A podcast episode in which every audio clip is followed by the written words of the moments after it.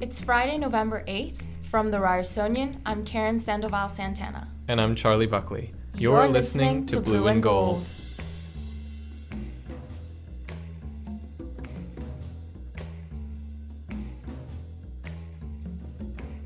Since mid October, the country of Lebanon has erupted in protests against their government's perceived inability to solve a looming financial crisis.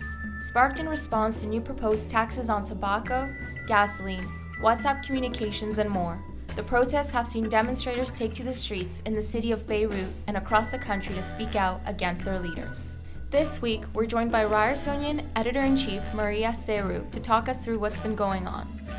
Later in the show, we sit down with Xavier Caffrey, organizer of solidarity demonstrations here in the GTA, to walk us through his experience.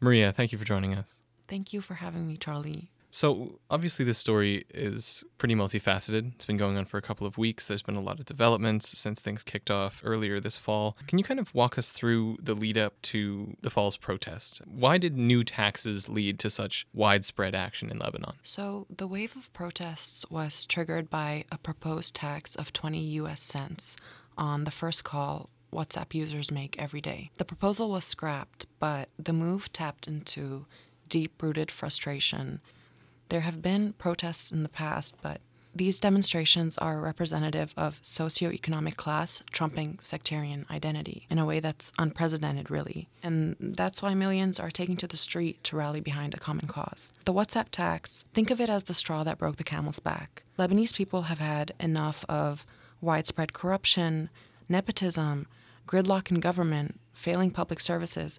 They've had enough of intermittent electricity and water dismal telecommunications at exorbitant prices, uh, the smell of trash wafting through Beirut neighborhoods. Much of Lebanon's ruling elite hail from political parties or families that have been in power since the end of the 1975 to 1990 civil war. And so, anger with the country's political leaders protecting their personal interest as the economy deteriorates and the country's infrastructure crumbles has been building up for years now. And that's why these protests are the largest that Lebanon has seen in the post Civil War era. And one of the big developments since things have started is, of course, Lebanon's prime minister has announced resignation, which kind of puts the future in, in question politically. What does that really mean for government in Lebanon? So I'll give you an overview of what it means for the prime minister to resign and then what it means for the country the country's government now. At the 13 day mark, Lebanon's former Prime Minister Saad Hariri submitted his resignation to Lebanon's president, Michel Aoun. Earlier in the week, he had reportedly made direct contact with Hezbollah for the first time in two years, and he'd proposed to the president the creation of an emergency cabinet made up of a small group of technocrats to steer the country towards necessary reforms. But he wasn't able to reach an agreement with them, Foreign Minister Gebran Bassil, who is also the son in law of the president, he's a point of dispute.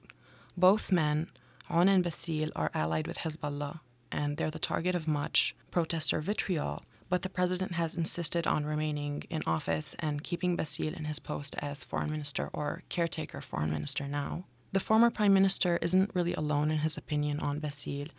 He has the support of two major political party leaders, Walid Jumblat of the Progressive Socialist Party and Samir Geagea of the Lebanese Forces.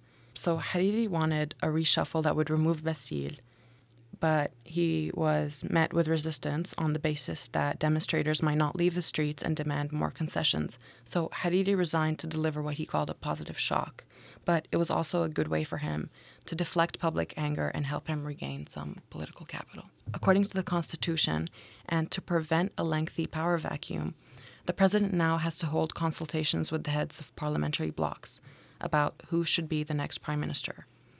Uh, by convention, whoever gets the most votes gets designated as the next prime minister and then sets off to form a new cabinet.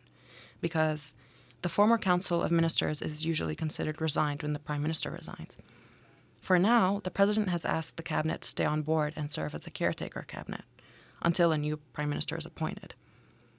It's been nine days since then, and the president hasn't hasn't made any announcements. There's no legal or political deadline for him to schedule consultations, but the past two times Lebanon has had a sudden collapse of government, the president has been quicker to act. What do you think that means? Well, to agree on a prime minister, it might take a lot of time, right? The political oligarchy might be hedging its bets on a waiting game to put economic pressure on protesters. We're in the third week of protests now, and the country's economic paralysis is really putting strain on small to medium sized businesses. And we're seeing the first wave of layoffs and bankruptcies. How has it looked on the ground so far in Beirut and across the country? Roadblocks have emerged as a key strategy for protesters. The goal was to paralyze the country and put economic pressure on politicians, but also to maintain and sustain the uprising, otherwise, it would fizzle out. Major barricades sprung up across the main highway, which run, runs along the Mediterranean coast, on small mountain roads, in towns and villages in the south and the east. The country is in some ways at a standstill, even more so when protests started, but the uprising has closed banks, schools, and some businesses. So if you're a university student, your midterms midterms probably got pushed back and you got an email from your professor telling you not to come to class. If you're an employee, maybe you didn't go to work for 2 weeks. Banks closed for 2 weeks and they reopened 5 days ago but with some new withdrawal limits or wire transfer caps, although the Lebanese central bank pledged to not implement any capital controls. There have been moments of violence, so security forces fired tear gas and rubber bullets and violently rounded up protesters. There was a brief eruption of armed conflict between Hezbollah fighters and anti government protesters. The Lebanese army has opened fire on dozens of demonstrators, but there have also been moments of kind of stolen solidarity between the Lebanese army and protesters. So there's this video that went viral of a soldier holding the hand of a protester behind his back, another one of a soldier crying while protesters wiped tears off his face and comforted him. Um, there have been some really offbeat and fun moments too. So, couples that are just married showing up to the demonstrations in their wedding dresses and, and suits, and people celebrating birthdays. Someone brought an inflatable pool. Others set up furniture in the middle of the highway. There's a really cute video of a family that got stuck in traffic at a roadblock and protesters surrounded the car and sang Baby Shark to the toddler in the passenger seat. Protesters formed a human chain across the length of the country in like this symbol of solidarity. My favorite videos are of DJs blasting music from their balconies while protesters sing and dance in the streets below. You can count on the Lebanese to turn the revolution into a rave. But I just think that these protests are really representative of Lebanese national identity in that they're playful and vibrant, but also resilient and unyielding. What has the general response been from the government? So, this just came out yesterday. There's a movement called the Free Patriotic Movement, which is led by Foreign Minister Gebran Bassil and was founded by the now President Michel Aoun. So, the FPM has filed a lawsuit calling on the public prosecutor to take action against protesters for I quote, infringement of freely moving across the country and causing material and moral damage to citizens. That's unfortunate. I think that if the public prosecutor decides to go through with this, it'll backfire. The president also tweeted yesterday that 17 corruption cases have been referred for investigation, presumably since the protests began. So the question is why were these cases referred now? Why weren't they referred before? What was holding them back? What are the demands? What what does a future look like that's in the ideal for, mm-hmm. for protesters? I saw this infographic made by researchers at the American University of Beirut who compiled lists of demands from protesters. At the top of the list of demands is the formation of a technocrat or national rescue mini cabinet. There's also a complete call uh, for resignation or change of cabinet. Protesters want early parliamentary elections they want new electoral law that's civil, modern, and non-sectarian. They want the recovery of stolen public funds, fair tax and financial procedures. They want the judiciary's independence, um, integrity, and impartiality. Also on that list is lifting bank secrecy, preserving the environment, taxes on the profits of banks, establishing a civil state, waste management, uh, reforms to the National uh, Social Security Fund, inclu- including Social Security for the elderly, recouping public properties, including maritime, inland, and riverside properties, improving urban planning, uh, electricity sector reform, finding solutions uh, to stateless or, um, in quote, under review individuals in Lebanon, and supporting Lebanese women's right to grant citizenship to their children. So, overall, their demands are to hold the corrupt accountable and to establish social and economic justice. So it's a, it's a long list of demands, of course. There's a lot of work to be done, it mm-hmm. seems, but mm-hmm. there's also so much political will behind it amongst the protesters. I mean, certainly it's still early days, but what do you think the future looks like within the next couple of weeks or months in Lebanon? One thing that could happen is, like we mentioned before, the ruling class decides to kind of hedge their bets on a waiting game to put pressure on protesters, and they take a very long time to pick a new prime minister or choose a cabinet. Maybe what happens is President Aoun reappoints uh, Saad Hariri to form a government, which he has the power to do. And then Hariri will have to decide whether to try to put together a cabinet that keeps Hezbollah and its allies in parliament happy, or accept the protesters' demands and put forward technocrats for ministerial posts. Gebran Bassil and Hezbollah are the two main obstacles when it comes to forming a technocratic government because Bassil doesn't have the qualifications to resume his role in a government like that. Hezbollah and the president may choose to resist or facilitate his decision, but another option is President Aoun, former Prime Minister Hariri, and Hezbollah can maybe reach an agreement that removes controversial ministers like Bassil and replaces them with technocrats. So there's a possibility of a mixed cabinet with technocrats handling big portfolio ministries while other politicians handle state ministries.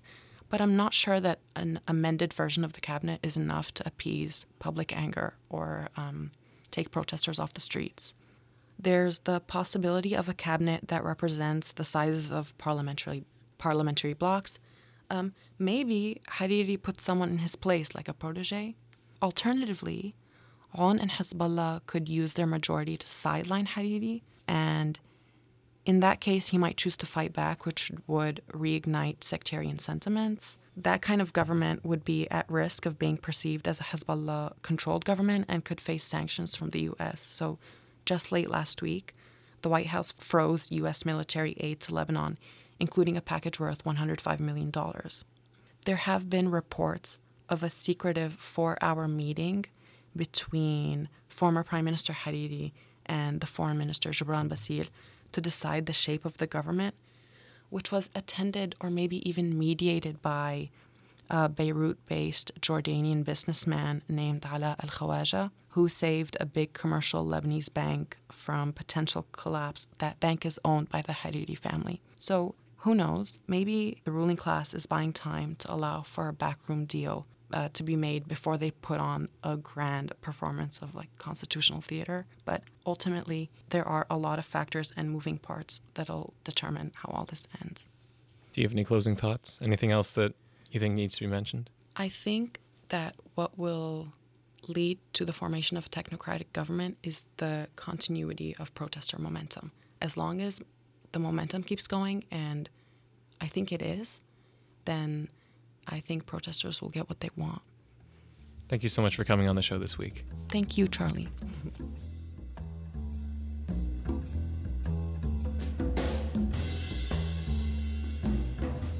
Xavier, thanks for joining us. Of course, thanks for having me, man. So, to get started, can you tell us a little bit about your involvement in the solidarity protests? Sure. So, uh, where do I begin? I mean, it all started off honestly when uh, the fires happened in Lebanon. So, before the protest actually started, or the revolution, however you want to call it, uh, there was a massive fire that broke out at 2 a.m., I believe, in Lebanon, and it was awful because we found out, first of all, it took like six hours for response to actually come through, and when they did, they came with no water, so they couldn't take out the fire. Eventually, and I could be wrong here numbers wise, but I believe that fire ended up being responsible of burning up to 20% of Lebanon's uh, like nature or green mm-hmm. space, however you want to call it. Um, so when that happened, that, that, that was crazy, right? I woke up to that news and like I, I was legit upset. This is this is my country. I love Lebanon. I was born and raised there, right? So I saw that and I wanted to take an initiative, but I found out through a friend on Instagram that someone else in uh, Montreal already did. And I'm a firm believer when stuff like that happens, if someone else already did, let's say in this case was a GoFundMe, doesn't make sense to do another GoFundMe. You might as well put all the energy into one, right? Mm-hmm. Raise uh, as much awareness as you can about this campaign and as much money as you can about this campaign. So that's what I did. And we were very content that happened, right? Uh, fast forward a couple of days, I wake up and now I find out that everyone's on the street, like in Lebanon, obviously, and they're protesting. I didn't really take it too seriously in the beginning. I'm like, oh, I've seen this before. Like, mm-hmm. a lot of protests usually happen, but this was different. So when I started to feel like it was really different, like, oh my God, this, this might be the first time our people are actually opened up their eyes maybe I should do something about it. Ironically, a couple of months before I made that decision, I started my own group, Canada's Lebanese Community, because I'm not one to really like, I don't like to sit down and complain. I, I want to do something about it. And when I did complain, my complaint was, I, I don't really see our people together, right? I know there's a lot of Lebanese people in Toronto, but they're not really, it's not, there's no community. Everyone's doing their own thing. And I hated them. Why, why can't we get together and enjoy our culture? So that was the driving factor why I did the protest. I'm like, I, I need to do something. I can't just sit here and do nothing. I have family in Lebanon. Mm-hmm. And it literally just started off on social media. I, I made a post with a friend, uh, like an event page on Facebook, and it blew up. And my phone was just buzzing every five seconds. It was, it was insane. And when you say it blew up, what kind of, I guess, could you walk us through what the demonstrations here in the GTA actually were? Like, what kind of turnout? How many people? So we did run through a couple obstacles. We posted the wrong poster in the beginning, and that that poster was up for an hour. And in that one hour, on on just on my page, right on Instagram, it had 250 shares. Right mm-hmm. on Facebook, I don't know how much it, it, had.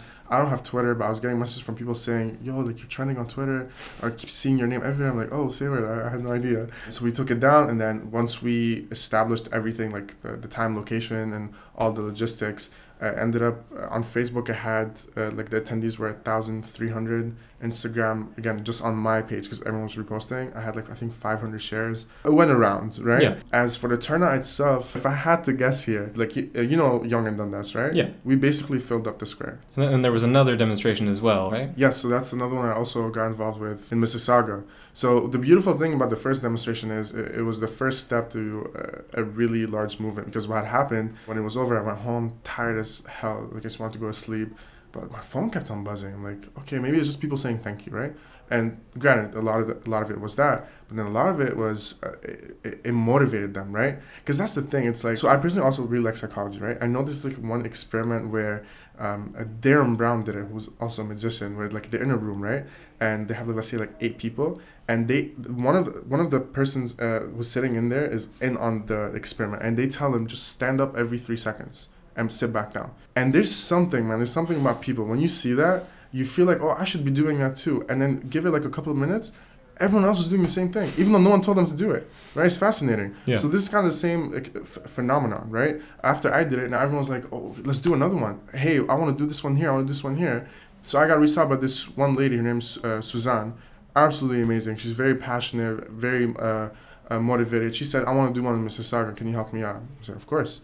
I'm running on adrenaline here, right? I'm like, oh, I feel like I'm like the Lebanese Che Guevara. I'm like, oh my God, let's do this. So I ended up helping her out. We did the one in Mississauga. It was an amazing turnout as well, almost the same as Yonge and Dundas. And mm-hmm. yeah. I, I kind of want to ask you, how does it feel to have hundreds of people gathered around you demonstrating here, and while also seeing what's going on back home in Lebanon? Like, uh, what's that kind of duality feel like to you? I think it's a reminder that I think we put this idea aside that like we, live in a first world country, right? Canada's amazing. Uh, it offers us almost everything you can think of, right? So the problem is getting comfortable. I think a lot of Lebanese people got way too comfortable and they forgot about like the, at the end of the day, this is not our home, right? It, we make it our home now, right? But at the end of the day, we came from a completely different country and a lot of us didn't choose like i can obviously speak for myself here i didn't just come here because i wanted to i had to. I came here because of war. We, we were pushed to leave our country. So seeing the hundreds of people come up and like actually open their eyes to what's happening like wow like we have a chance to change the narrative. We have a chance where our cousins in lebanon right or grandparents whoever uh, even just friends in lebanon can actually build a future down there. Like you know it's honestly a very normal conversation to have with your kid in lebanon when he's like i don't know 12 years old like listen, let's say, I don't know, let's give him a name, Michael. Listen, Michael, I need you to be excellent at school. I need you to do X, Y, and Z so they can accept you in France, or they can accept you in Toronto, or they can accept you in Italy, whatever. It's never like we're you're never really like working towards building a career in Lebanon. It's always about building yourself so you can leave Lebanon. That's really messed up, right? It shouldn't be like that. So it was very heartwarming. And uh, to be honest with you, a lot of the people, I obviously because I was socializing with people over there, right? I'm really happy to I'm talking to my people a lot of them were saying the same thing. Like, I didn't even know there was this many Lebanese people in Toronto. Mm-hmm. I, I actually didn't know either. I thought this maybe like a, I don't know, like a couple of hundreds, you know, here and there. There's a lot of us here. Mm-hmm. You know, so now I'm glad we found one like common denominator to uh, agree on and go on the street and get to know each other and actually like uh, speak our opinions. So yeah. Mm-hmm. And we've been seeing in in the past couple of days and weeks some kind of politicians here in North America weigh in on what's going on in Lebanon. Uh, Democratic primary candidates in the U.S., Elizabeth Warren and, and Bernie Sanders, and of course, even Canada's global affairs minister. How do you feel about that kind of attention from leaders here in, in Canada and in the US? Do you think that the West is kind of involved enough in what's going on or, or, or maybe too much? First of all, I just want to say anything I'm about to tell you right now, guaranteed, is going to get some kind of hate anything, right? This is a very, very sensitive topic because, mm-hmm. as you know, the Middle East world, it's um, no secret that the Western world has been heavily involved in it, right? Whether it's the US, Canada, or whatever. So I always reach out to my people in Lebanon and ask them, like, what do you guys think? Go on the street and ask these people, what do you think if we helped you out? And it's honestly 50 50. A lot of people think that Canada and the US are too involved. We don't need their help. We can take care of ourselves. And other people say, no, how dare they not acknowledge our existence, right? If you're gonna ask my personal opinion, I like to be very careful of what I say, right? I honestly don't think I'm too educated on this uh, topic yet. I still like when I go home, I really do my research and everything, mm-hmm. but I don't think I have enough data yet to tell you like mm, I think the best decision right now is for the US to get involved, right?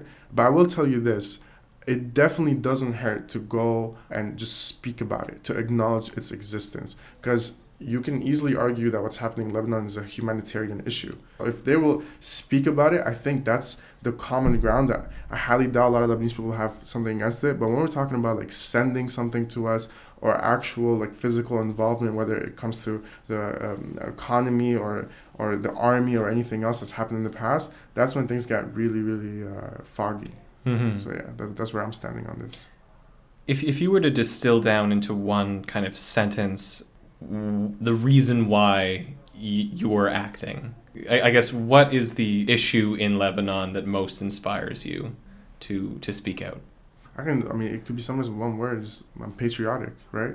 Like, um, I came. I'm 23 right now. I came when I was 15, so I got to see both the good and bad in Lebanon, and I know there's a lot of good in Lebanon. It's just the problem comes down to the corrupted politicians. That's really it, man. It's been mm-hmm. like that for 40 years, and the thing is like what I always try to tell people is obviously how do these politicians come to uh, power? It's by voting, right? Mm-hmm. And a lot of the reason, uh, the biggest reason why these guys get elected, if it's not due to corruption, when I, when I, say corruption, I mean like they literally just cheat. Even though they didn't get elected, they would cheat with the votes and so on. But a lot of the people vote for them because the politician will just come to you and be like, hey, I'll give you five hundred dollars right now if you just vote for me.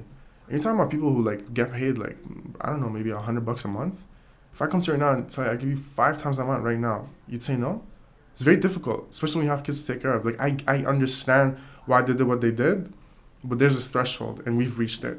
Mm-hmm. We're at a point where both the rich and the poor can't live there. You know what I mean? Like I understand if the rich are living there, I'm like, okay, I get it. You know, I, am willing to to meet you guys halfway. I understand why it's so corrupted and it's working, but no, if you're poor, you're screwed, right? If you're rich, the, the, the environment in Lebanon is so polluted. Like I think Lebanon was ranked number one um, Arab country in the Middle East identified to have cancer, right? Like it's really bad down there. So I, I think my country, like it used to be like this, the Switzerland, the Middle East. I, I want it back. Like I, I just mm-hmm. want it back. It's really as simple as that. That's why I do what I do. What is an ideal outcome for these demonstrations and days of action?